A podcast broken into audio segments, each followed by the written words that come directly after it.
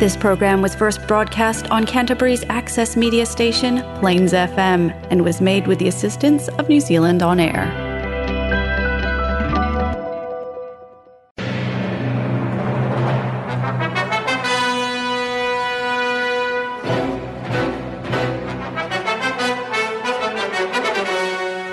باقي من الزمن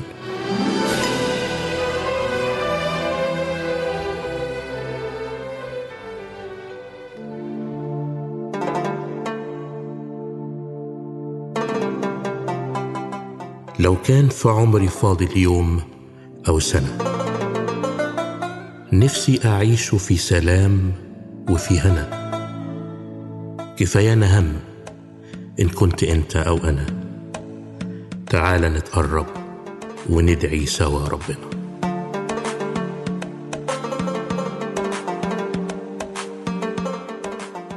باقي من الزمن برنامج مسيحي باللغة العربية والفارسية. يعده ويقدمه بطرس مورجان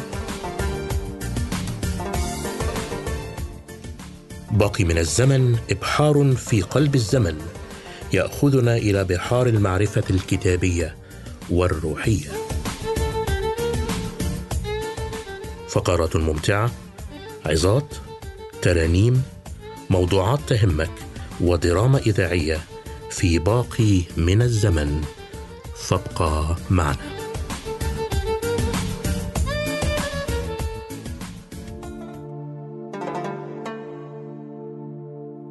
زمان باقی مانده.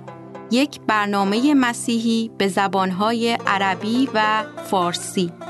حاوی برنامه های مسرت بخش، معزه ها، سرودهای مسیحی، نمایش های رادیویی و غیره. با ما باشید. أهلا بك صديقي المستمع في لقاء جديد وبرنامج باقي من الزمن. مع دوران عجلة الزمن نقترب صديقي المستمع من رحلة النهاية لعالمنا الذي نعيش فيه. وعندما تتوقف عجلة الزمن سيأتي البعض إلى حياة أبدية سعيدة ويذهب البعض إلى نهاية مرعبة ومؤسفة. فلأي نهاية صديقي المستمع أنت ذاهب حينما ينتهي ما تبقى من الزمن.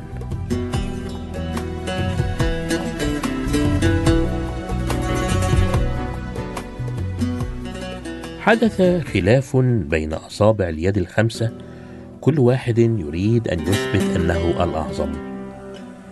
وقف الإبهام ليعلن أن الأمر لا يحتاج إلى بحث فإني أكاد أن أكون منفصلا عنكم وكأنكم جميعا في كفة وأنا بمفردي في كفة أخرى. إنكم عبيد لا تقدرون أن تقتربوا إلي. أنا سيدكم إني أضخم الأصابع وأعظمها. وفي سخرية انبرى السبابة يقول لو أن الرئاسة بالحجم لتسلط الفيل على بني آدم وحسب أعظم منهم. إني أنا السبابة الأصبع الذي ينهي ويأمر.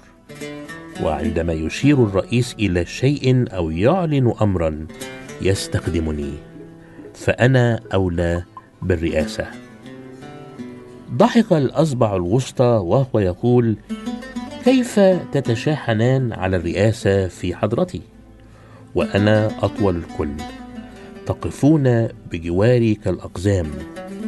فإنه لا حاجة لي أن أطلب منكم الخضوع لزعامتي فإن هذا لا يحتاج إلى جدال تحمس البنصر قائلا أين مكاني يا إخوة؟ انظروا فإن بريق الخاتم يلمع في هل يوضع خاتم الإكليل في أصبع آخر غيري؟ إني ملك الأصابع وسيدهم بلا منازع. وأخيرا إذ بدأ الخنصر يتكلم صمت الكل منتظرين ماذا يقول. قال هذا الأصبع الصغير اسمعوني يا إخوتي إني لست ضخما مثل الإبهام بل أرفعكم. لست أعطي امرا أو نهيا مثل السبابة ولست طويلا مثل الأصبع الوسطى بل أقصركم. ولم أنل شرف خاتم الزواج مثل البنصر. أنا أصغركم جميعا. متى اجتمعتم في خدمة نافعة تستندون علي. فأحملكم جميعا. أنا خادمكم. إن حنى الكل له وهم يقولون صدقت فقد قال المسيح له المجد. إن الأصغر فيكم جميعا هو يكون عظيما. إذا أراد أحد أن يكون أولا فيكون آخر الكل. وخادما للكل.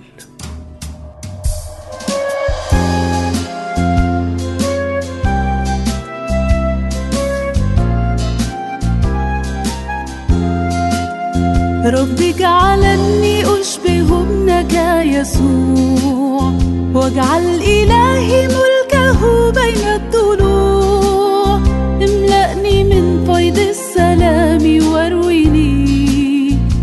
حتى أصير في سلوكي كيسوع. رب اجعلني رب اجعلني رب اجعلني أشبه ابنك يسوع. رب اجعلني مثله في ذي الحياة. عبدا مطيعا باذلا حتى دماء. مستسلما لكل أمر خاضعا. حتى الصليب معلنا حب الإله. رب اجعلني رب اجعلني رب اجعلني أشبه ابنك يسوع.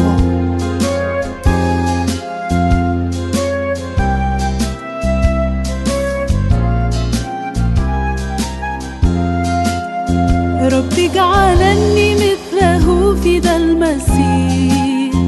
في العهد صادقا وللحق أسير. كي أترك من حولي كل ما أسير. عطرا زكيا يملأ الدنيا عبير. رب اجعلني رب اجعلني رب اجعلني أشبه ابنك يسوع. رب اجعلني أسعى في ليلا نهارا أطلب لأمتي. لا يملكني اليأس أو أي سأم لكن بفيض الشكر أرجو طلبتي رب اجعلني رب اجعلني رب اجعلني أشبه ابنك يسوع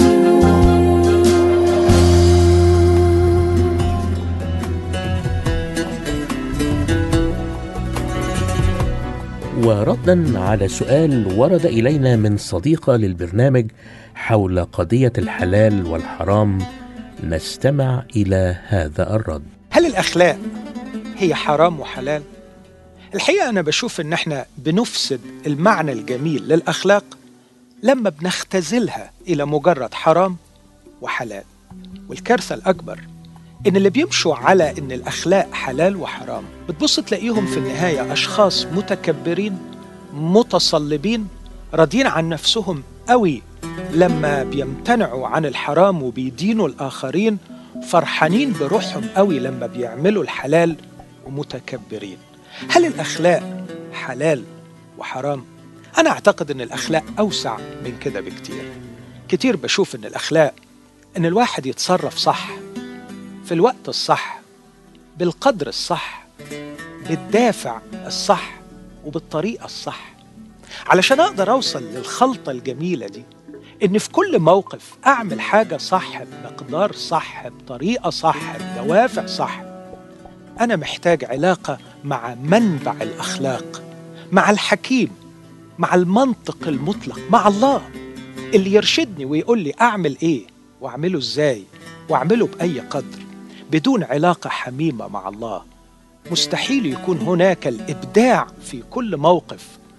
مستحيل يكون هناك التصرف الجميل في كل مناسبة. أحتاج إلى علاقة مع الخالق. تطلع بيا بره مسألة حرام وحلال. فتحميني من التصلب أو التكبر. تحميني من إدانة الآخرين. ومن هذا الشعور الرديء بالرضا عن نفسي. ده مش معناه أبدا. إن الشخص اللي في علاقة مع الله ما عندوش أشياء محرمات. بالعكس هو بيرتعب أنه يعمل شيء يتحول الجمال إلى قبح وبه يغضب الخالق. هو ما بيقدرش أبدا يستريح لأنه تعود أنه يكون جميل في كل تصرف. فهو لا يرتكب أبدا ما يغضب الإله وما يجعله يشعر في ذاته أنه كان قبيحا في هذا. التصرف ويصر على الالتصاق بعلاقته بالخالق لكي يكون جميلا مبدعا مع كل موقف جديد. حرام إن إحنا نخلي الأخلاق حرام وحلال. نقيا طاهرا اخلق فيا يا الله. وفد بروحك داخلي. جدد سبل الحياة. طهرني من خطاياي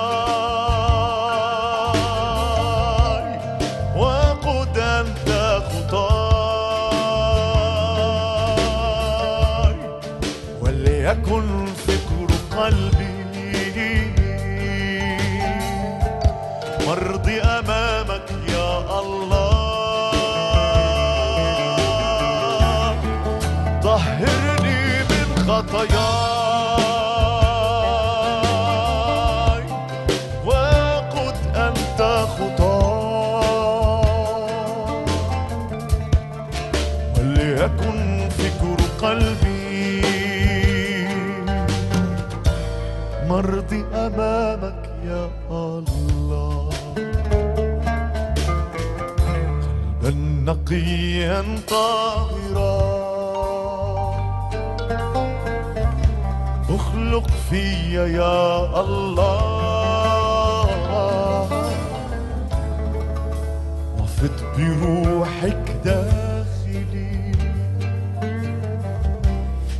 شتت سبل الحياة.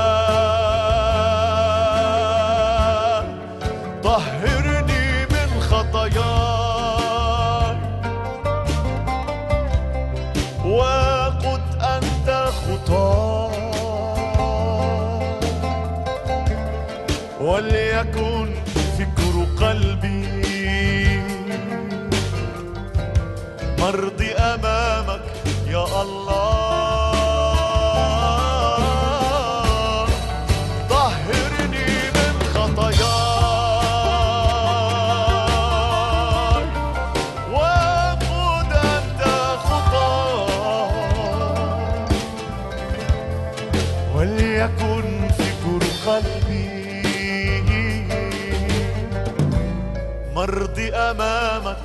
أمامك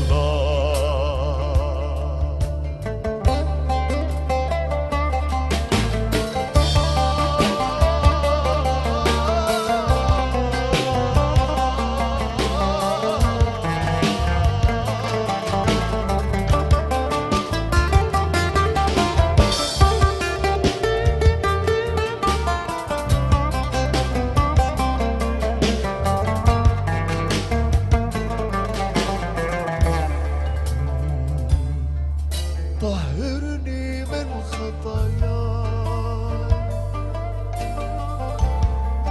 وقد أنت خطاي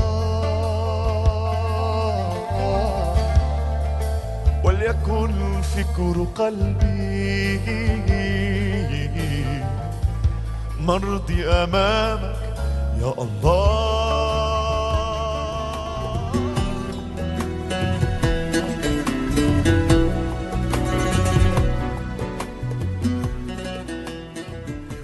كيف دخلت المسيحية إلى روسيا؟ كيف عرف الروسيين شخص المسيح؟ قصة طريفة جدا. بتكلمنا أحبائي عن دخول المسيحية إلى بلاد روسيا. وبصلي إن من خلال القصة الجميله اللي هنحكيها مع بعض الرب يوصل همسته لودني وودنك ويوصل الرسالة اللي عايز يقولها لنا النهارده. الأمير فلاديمير أمير مق- مقاطعة هناك مقاطعة كيف بعت مبعوثين من عنده وجمعهم حواليه وقال لهم قبل ما يبعتهم نفسي أعرف من خلال دراسة واقعية لديانات العالم كله الديانة الحقيقية. فبعت مبعوثين شرقا وغربا شمالا وجنوبا لمدة شهور روحوا البلاد اللي حواليكم ادرسوا لي الديانات إيه الديانات أثرت في إيه في الناس؟ وتعالوا قولوا لي النتيجة. راح المبعوثين من أمير فلاديمير واتجهوا شرقا وغربا وفي كل بلاد العالم يدرسوا الديانات ويدرسوا العبادات ويخشوا المعابد من عبادة البوذية للهندية إلى إلى عبادات مختلفة عبادة بوذا إلى كل العبادات التي تتخيلها وتسمع عنها في بلاد العالم. وبعد ما رجعوا بعد شهور كتيرة من الدراسة راحوا قالوا للمل... للأمير فلاديمير قالوا له دخلنا معابد كثيرة وتعرفنا على ديانات كثيرة وحضرنا معهم فرص العبادة بتاعتهم. لكننا لم نجد الفرح والسلام الذي يملأ قلوب العابدين. وأحباء الأفاضل قبل ما أكمل قصتي كم من الناس تتعبد لاسم الله وتتعبد عبادات تظن أنها تقترب إلى الله. لكن هذه العبادات لم تصل وتغير القلب أو تغير الحياة. فأتذكر من كلمة الله قائين أول متعبد في الكتاب المقدس وأول من قدم قربانا لله أحبائي من أعماله لكنه كان قاتل. يقول عنه الرسول يوحنا كما كان قائين من الشرير وقتل كم من عبادات تحت اسم الله أو غير اسم الله لكنها لم تؤثر في قلوب الناس. أرجع تاني للي بعتهم الأمير فلاديمير وقالوا له حتى وصلنا إلى القسطنطينية إلى كنيسة أجيا صوفية وحضرنا العبادة مع جماعة المسيحيين هناك. ولم ندري أيها الأمير هل نحن في الأرض أم نحن في السماء؟ لا نستطيع أن نقول لك الفرح والسلام والتهليل الهادئ الذي يغمر قلوب ووجوه الناس. ولما سمعنا عظتهم وسمعنا أقوال الإنجيل الذي بين أيديهم شعرنا بلمسات إلهية شعرنا بأننا نقف أمام الله الحي الحقيقي. أمير فلاديمير أحبائي لما سمع هذا التأثير الرائع على حياة وشخصيات الناس كم من المسيح غير القتلة غير الزنات غير الأشرار غير الفاسدين وملأ حياتهم بالأفراح والسعادة الحقيقية. طلب كتاب مقدس طلب أن يعرف عن المسيح والمسيحية. وقبل الرب يسوع المسيح مخلصا حينما عرف أن المسيح وأن المسيحية الحقيقية هي التي تغير الحياة وتملأ القلب بالفرح والسلام الحقيقي. هل توافقني أخي أختي أن مسيحية بدون فرح وسلام وتغيير الحياة هي ليست مسيحية على الإطلاق؟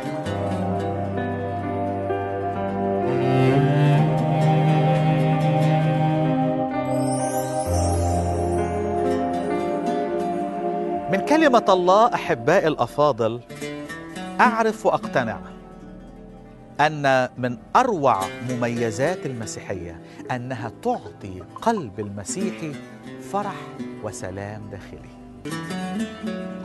أصلي إن الرب النهارده من خلال الهمسة ولمسة كلامنا النهارده يوصل الحقيقة إلى قلبك. المسيحية الحقيقية ليست طقوس وممارسات وعبادة وفرائض. اعمل دي وما تعملش ديت.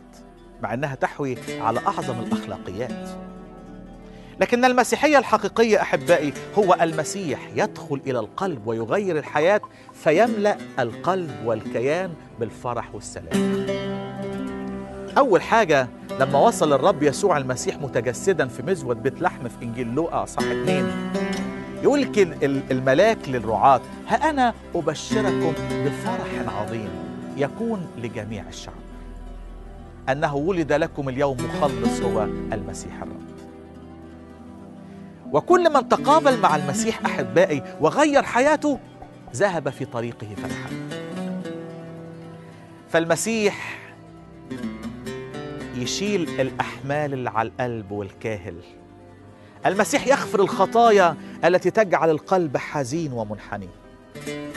حينما يغفر المسيح خطيتي قال للمرأة الخاطئة مغفورة لك خطاياك اذهبي بسلام. إيمانك قد خلصك في وزير نقرأ عنه حبشي في أعمال ثمانية. حينما تقابل وسمع عن المسيح المخلص مجروحا لأجل معاصينا وقبل الإيمان بالرب يسوع المسيح يقول عنه الكتاب ذهب في طريقه فرحا نعم. المسيحية الحقيقية. مسيح يدخل القلب فيملأ القلب بالفرح والسلام. حقيقي أتفق مع حضرتك يمكن تقول لي دلوقتي قصدك تقول أن المسيحية طريق مفروش بالورود وكل ال- اللي عاوزه ربنا بيجيبه لي والدنيا هادية إطلاقا إطلاقا إطلاقا. ففرح المسيحية ليس فرح خارجي وضحك و... و... وأمور سهلة لكن يقول لنا الكتاب في رسالة بطرس الأولى أصحاح واحد يمكن عدد ستة. يقول كده إن كان يجب أن تحزنون يسيرا. صحيح في آلام وتجارب وضيقات أول آية يقول آه، إن الذي به تبتهجون الآن مع أنكم الآن إن كان يجب أن تحزنون يسيرا. بتجارب؟ متنوعة فالفرح يقول عنه الكتاب فرح داخلي لا ينطق به ومجيد. شركتي مع الرب كل يوم من خلال كلمة الله أحبائي تعطيني فرح.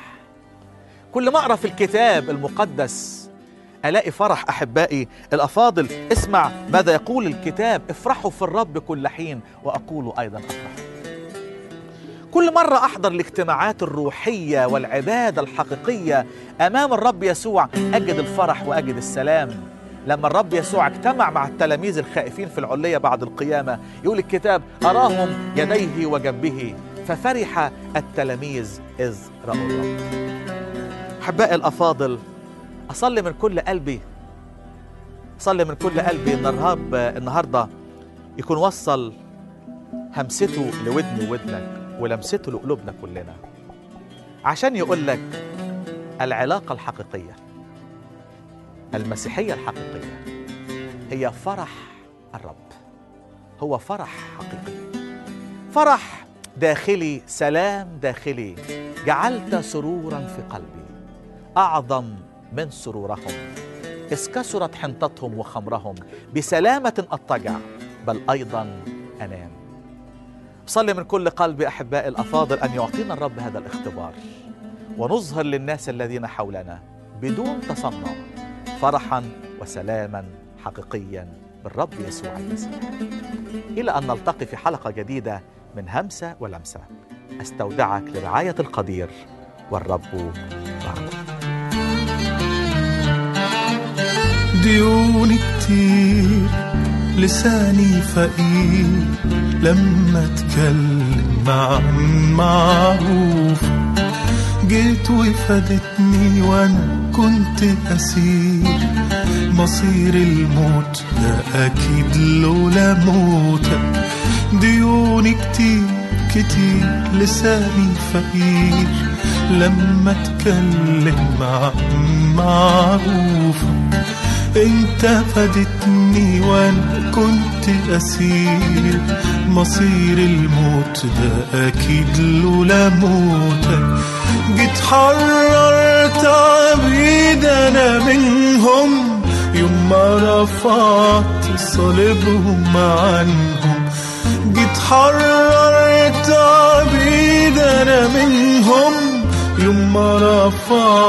صليبهم عنهم أبطلت الموت. كل اتنين سددت وتحملت أوجاعهم.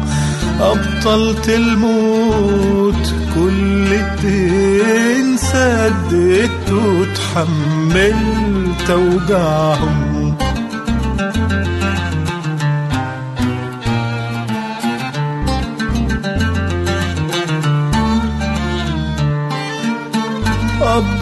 فارغ حي قدير عمري الجاي هعيشه أسيرك حبك كان سر التغيير وقوة شخصك من تاني غيرك قبرك فارغ حي قدير عمري الجاي هعيش أسيرك حبك سر التغيير قوة شخصك من تاني غيرك. جيت حررت عبيد أنا منهم يوم ما رفعت صليبهم عنهم. جيت حررت عبيد أنا منهم يوم ما رفعت صليبهم عنهم.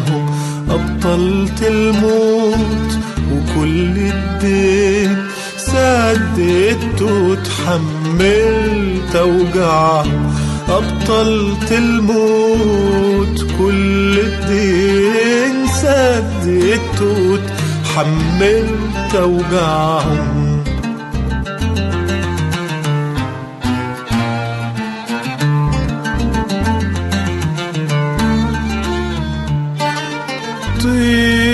سكبته ومش رح أوفي ديوني لكنك معنا وجودي قلبي ملكته بحب يكفي ضمن لي حياتي خير وجودي. طيبي سكبته مش رح أوفي ديوني لكنك معنا وجودي قلبي ملكته بحب يكفي ضمن لي حياتي خير وجودي جيت حررت عبيد أنا منهم. يوم ما رفعت صليبهم عنهم جيت حررت عبيد أنا منهم. يوم ما رفعت صليبهم عنهم. أبطلت الموت. كل الدين سددت وتحملت أوجاعهم أبطلت الموت. كل الدين سددت وتحملت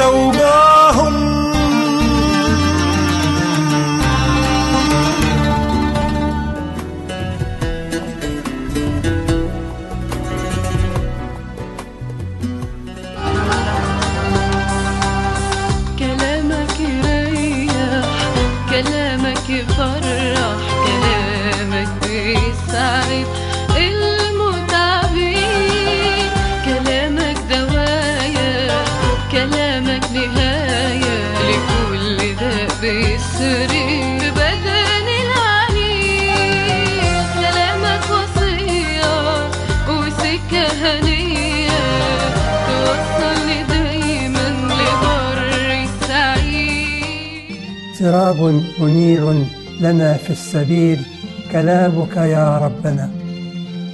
سلاح ضعيف شفاء العليل وباب خلاص لنا.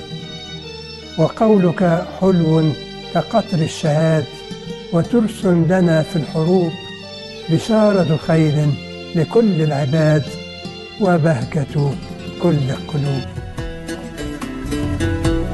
أعظم كتاب. أهلا بك صديقي المجتمع في رحلة جديدة عبر أسفار الكتاب المقدس أعظم كتاب. وصلنا صديقي المجتمع في رحلتنا عبر أسفار الكتاب المقدس إلى مقدمة العهد الجديد وسنبدأ معا رحلة إبحار ونظرة عامة على أسفار وشخصيات وتقسيمات العهد الجديد. ابقى معي صديقي المستمع خلال رحلة اليوم. هنقسم العهد الجديد إلى أربع مراحل. المرحلة الأولى هي حياة السيد المسيح. المرحلة الثانية هي حياة الكنيسة الأولى. المرحلة الثالثة هي حياة بولس الرسول. المرحلة الأخيرة هي الكنيسة بعد بولس الرسول يعني بعد موت واستشهاد بولس الرسول. فإحنا محتاجين في الموضوع ده ناخد الأربع زوايا أو الأربع مراحل لكن قبليها لازم ناخد مقدمة. إيه أهمية النظرة العامة على العهد الجديد؟ إحنا نعرف حياة المسيح. إحنا قرينا الأناجيل. إحنا عندنا خلفية كافية برحلات بولس أو بحياة بولس وحياة الكنيسة. إحنا قرينا سفر الأعمال. خلونا نشوف مع بعض إيه اللي ممكن نستفيده من النظرة العامة. النظرة العامة هتضيف لينا إيه؟ هتخلينا نشوف إيه مش قادرين نشوفه وإحنا بنقرأ الإنجيل إنجيل إنجيل أو سفر سفر في العهد الجديد. اولا لازم نعرف إن العهد الجديد 260 إصحاح. في ال 260 إصحاح في حوالي 8000 آية. الأجزاء دي بتحكي لينا قصة ميلاد المسيح إلى بداية الكنيسة. ال 100 سنة دول هي عبارة عن 100 سنة يعني تقريبا 100 سنة من من أربعة قبل الميلاد لحوالي 100 100 ميلادية. الفترة دي ال 100 سنة دي إزاي نشوفها كنظرة تاريخية وكنظرة جغرافية؟ أولا لازم نعرف حاجتين. العهد الجديد بنقدر نشوف فيه مساحتين كبار هم دول الجغرافيا بتاعتنا. فلسطين في زمن العهد الجديد وحوض البحر المتوسط. فلسطين العهد الجديد هي حياة المسيح وحياة الكنيسة الأولى لغاية أعمال 12 لأن لغاية أعمال 12 الكنيسة ما خرجتش خارج فلسطين تقريبا. لغاية أعمال 12 من بعد كده بولس الرسول بقى أخذ البحر المتوسط كله منطقة البحر المتوسط كله. أخذ الجزء الخاص بأورو- بأوروبا وغير أوروبا. إحنا نقدر نشوف من خلال الأمر ده حاجتين بردك تانيين من ناحية التاريخ. إحنا نقدر نفصل التاريخ عبارة عن أول 30 سنة وآخر 70 سنة. أول 30 سنة هي حياة المسيح. السبعين سنة هي حياة الكنيسة الأولى. من اللحظة اللي فيها في يوم الخمسين آه نزل الروح القدس وحل الروح القدس على التلاميذ. دي بداية الكنيسة أعمال اتنين من سفر أعمال الرسل الإصحاح الثاني هنقسم ال... يبقى عندنا جزئين تاريخ وجزئين جغرافيا. خلونا الأول ناخد فكرة مهمة جدا عشان نربط العهد القديم بالعهد الجديد. العهد القديم كان مليان بالرموز. يعني الرموز اللي كانت بت بتشير إلى شخص المسيح نفسه. فخلينا نشوف في العهد الجديد الأمور اللي مش باينة في العهد القديم المخفية في العهد القديم.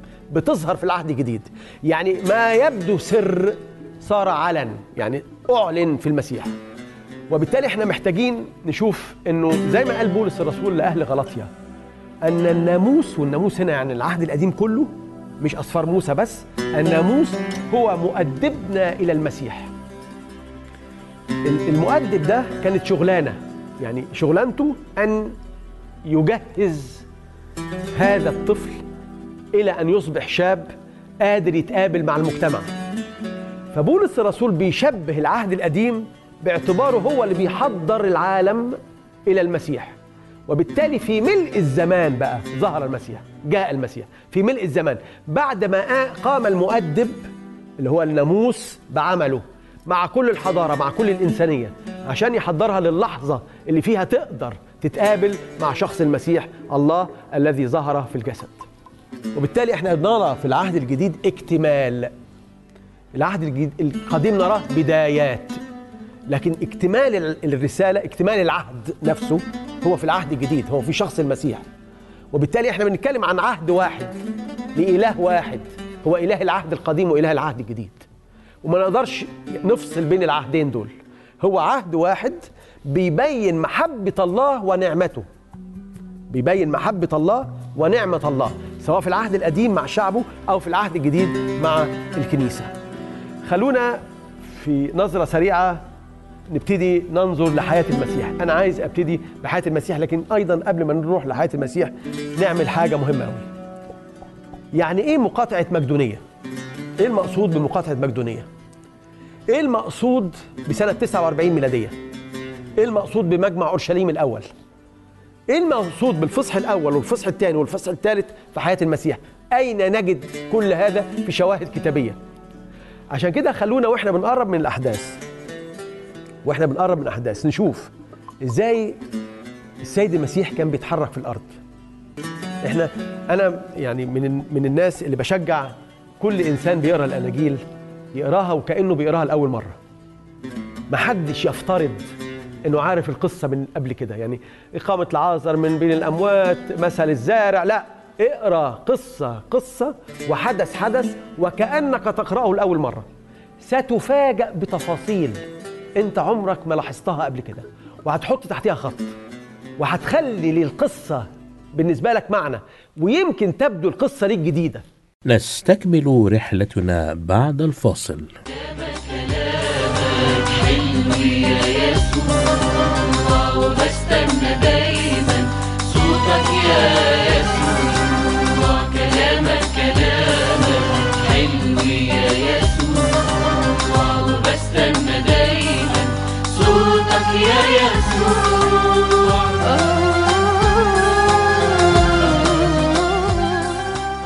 لو تخيلنا حياة المسيح هنا على الأرض دونت في إنجيل يوحنا وبعد كده في ثلاث أناجيل بنقول إنها أناجيل متشابهة هي متى ومرقس ولوقا.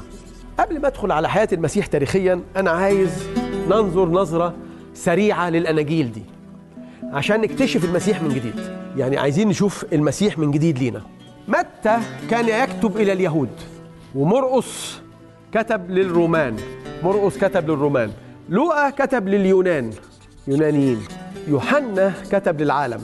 دي أول حاجة بتقول لي إيه الفرق بين كل إنجيل؟ الجماعة المخاطبة. الجماعة المكتوب إليهم الإنجيل. أول ناس قرت الإنجيل. كلنا هنقرأ الإنجيل. كلنا جاه لينا الإنجيل. لكن أول جماعة راح ليها الإنجيل هم اليهود والرومان واليونانيين والعالم ده. إيه الفرق الكبير بقى بينهم؟ لما نقرأ متى ومرقس ولوقا هم الثلاثه بيقولوا لنا إن المسيح ذهب إلى أورشليم مرة واحدة طوال خدمته.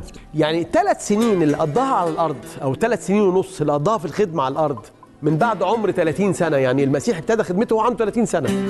الكلام ده بحسب لوقا 3 23 لكن وهو عنده 30 سنة ابتدى خدمته قعد ثلاث سنين أو ثلاث سنين ونص بيخدم بحسب الثلاث أناجيل دول لم يذهب إلى أورشليم إلا للصلب. ذهب للصليب. بحسب يوحنا بقى. لا. ده راح لأورشليم في يوحنا 2 وفي يوحنا 5 وفي يوحنا 6 وفي يوحنا 7 وفي يوحنا 10 وفي يوحنا وهكذا. كل دي مرات نزل فيها أورشليم. وفي كل مرة بينزل أورشليم كان يعيد كان في عيد.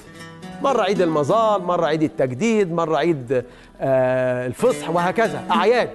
فيوحنا قرر وهو بيأرخ لحياة المسيح أن يعتبر الأعياد هي الأساس اللي بيطرخ على أساسه حياة المسيح. يبقى إحنا عندنا يوحنا لما أراد يطرخ طرخ لحياة المسيح عشان على أساس الأعياد دي. قصد يعني قصد مباشر أن يذكر لينا الأعياد اللي نزل فيها المسيح.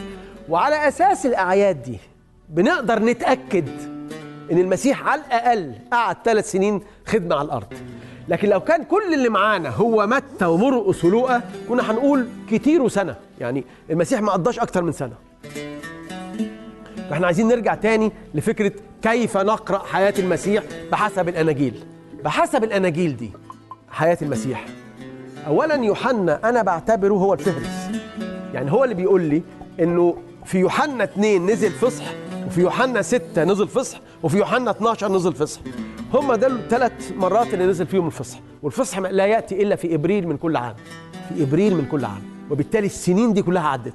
لكن في سبعة مثلا راح عيد اسمه عيد المظال. وفي يوحنا هنا ده راح عيد التجديد. لو أنا عايز أعرف بقى إمتى أشبع الجموع ال 5000 نفس أو ال 4000 نفس؟ هقدر أعرفها من خلال يوحنا. يعني إيه الكلام ده؟ كل إنسان مننا معاه الكتاب المقدس اللي اللي فيه يعني في, في, في ملحق.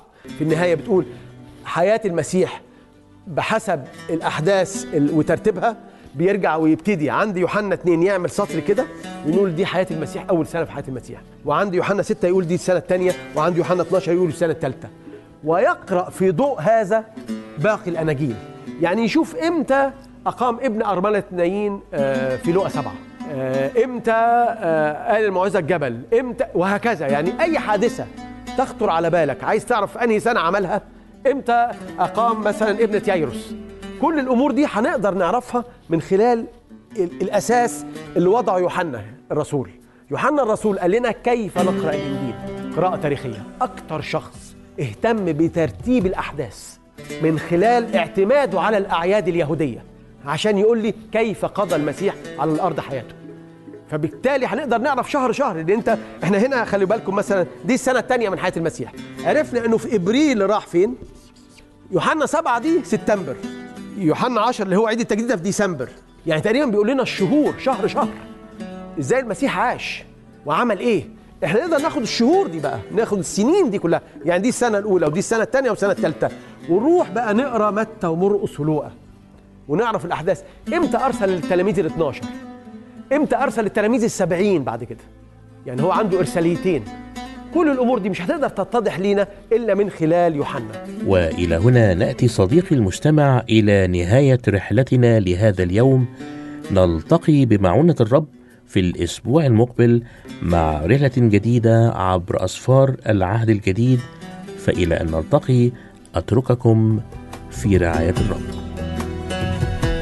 ومن الشعر المسيحي اخترت لك صديقي المستمع هذه القصيدة. الفجر بيدي رسالة. إن الشمس هتظهر. والغيمة بتدي رسالة. إن المطرة هتغدر.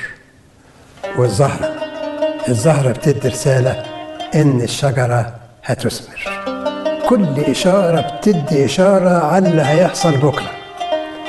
يعني يعني المنطق حلو. ومبني أكيد على فكرة. هو الأقرب من تفكيرنا نقدر نبني عليه. وماهوش خدعة.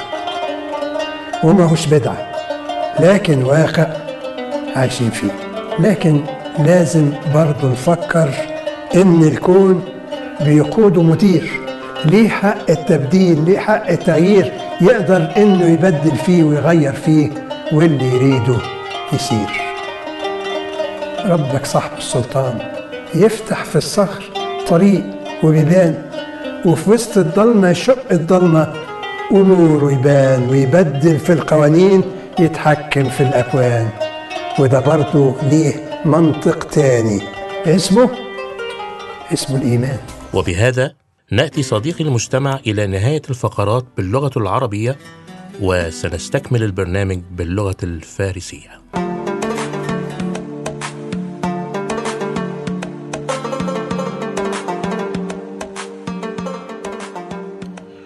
كنتم مع باقي من الزمن. سعدنا بكم ونرجو أن نكون قد أسعدناكم.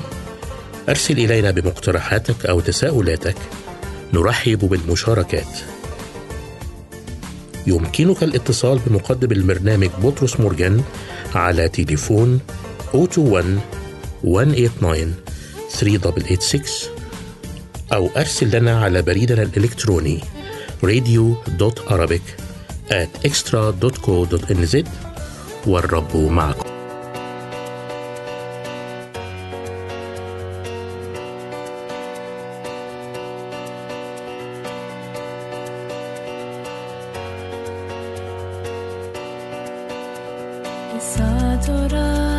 پرستم با تمامی دل و جان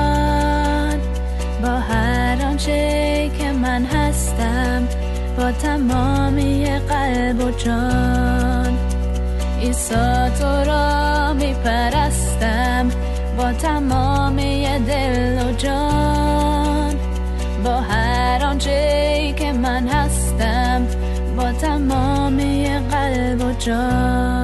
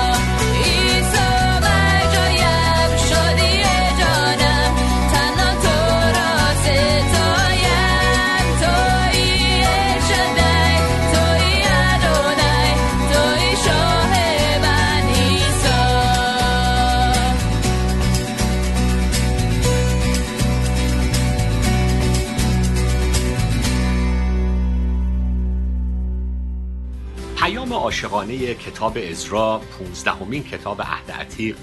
برای زندگی من و تو امروز چی می‌تونه باشه؟ لری کرب نویسنده کتاب 66 نامه عاشقانه با این جمله خلاصه می‌کنه. پیام کتاب عزرا رو برای زندگی من و تو.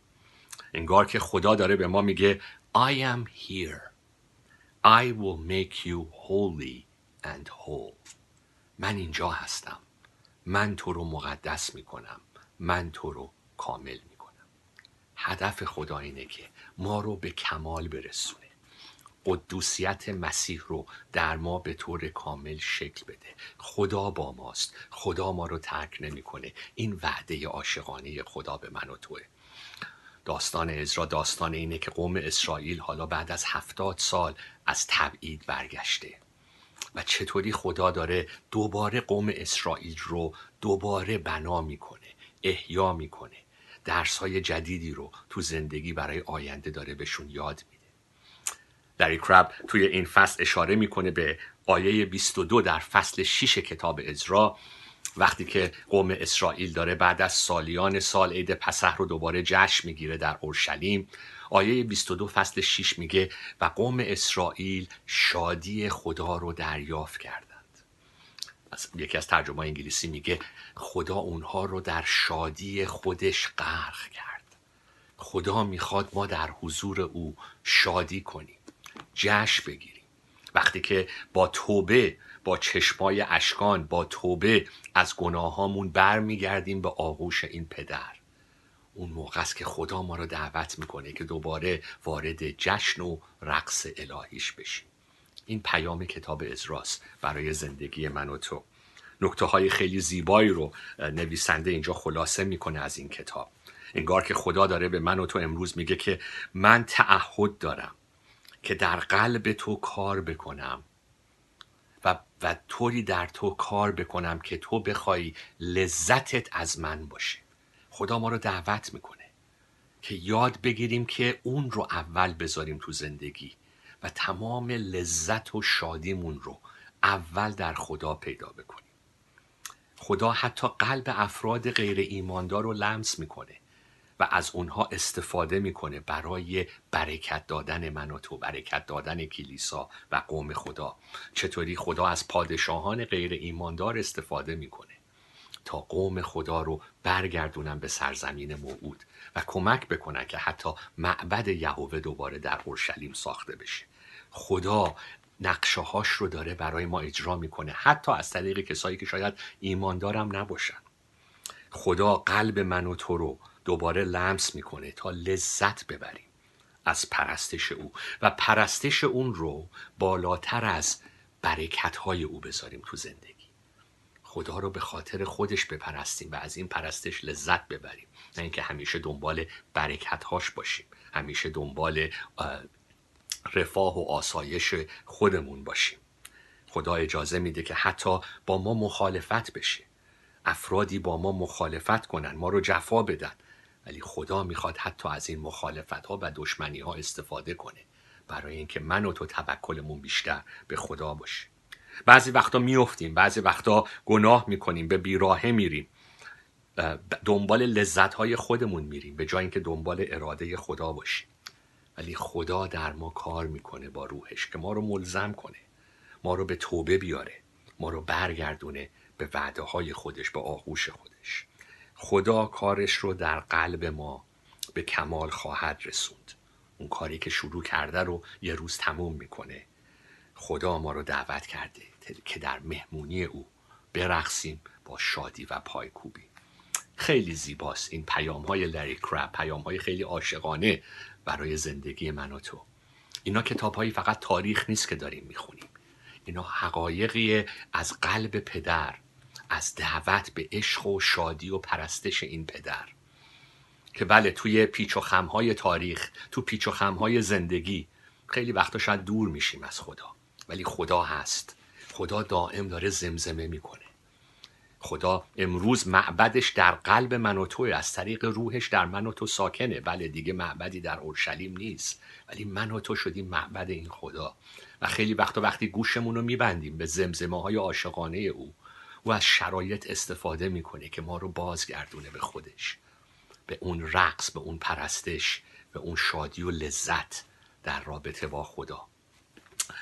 و نویسنده ادامه میده یه مقدار لری کرب صحبت های تاریخی رو می‌کنه درباره تبعید قوم اسرائیل و حالا بازگشت.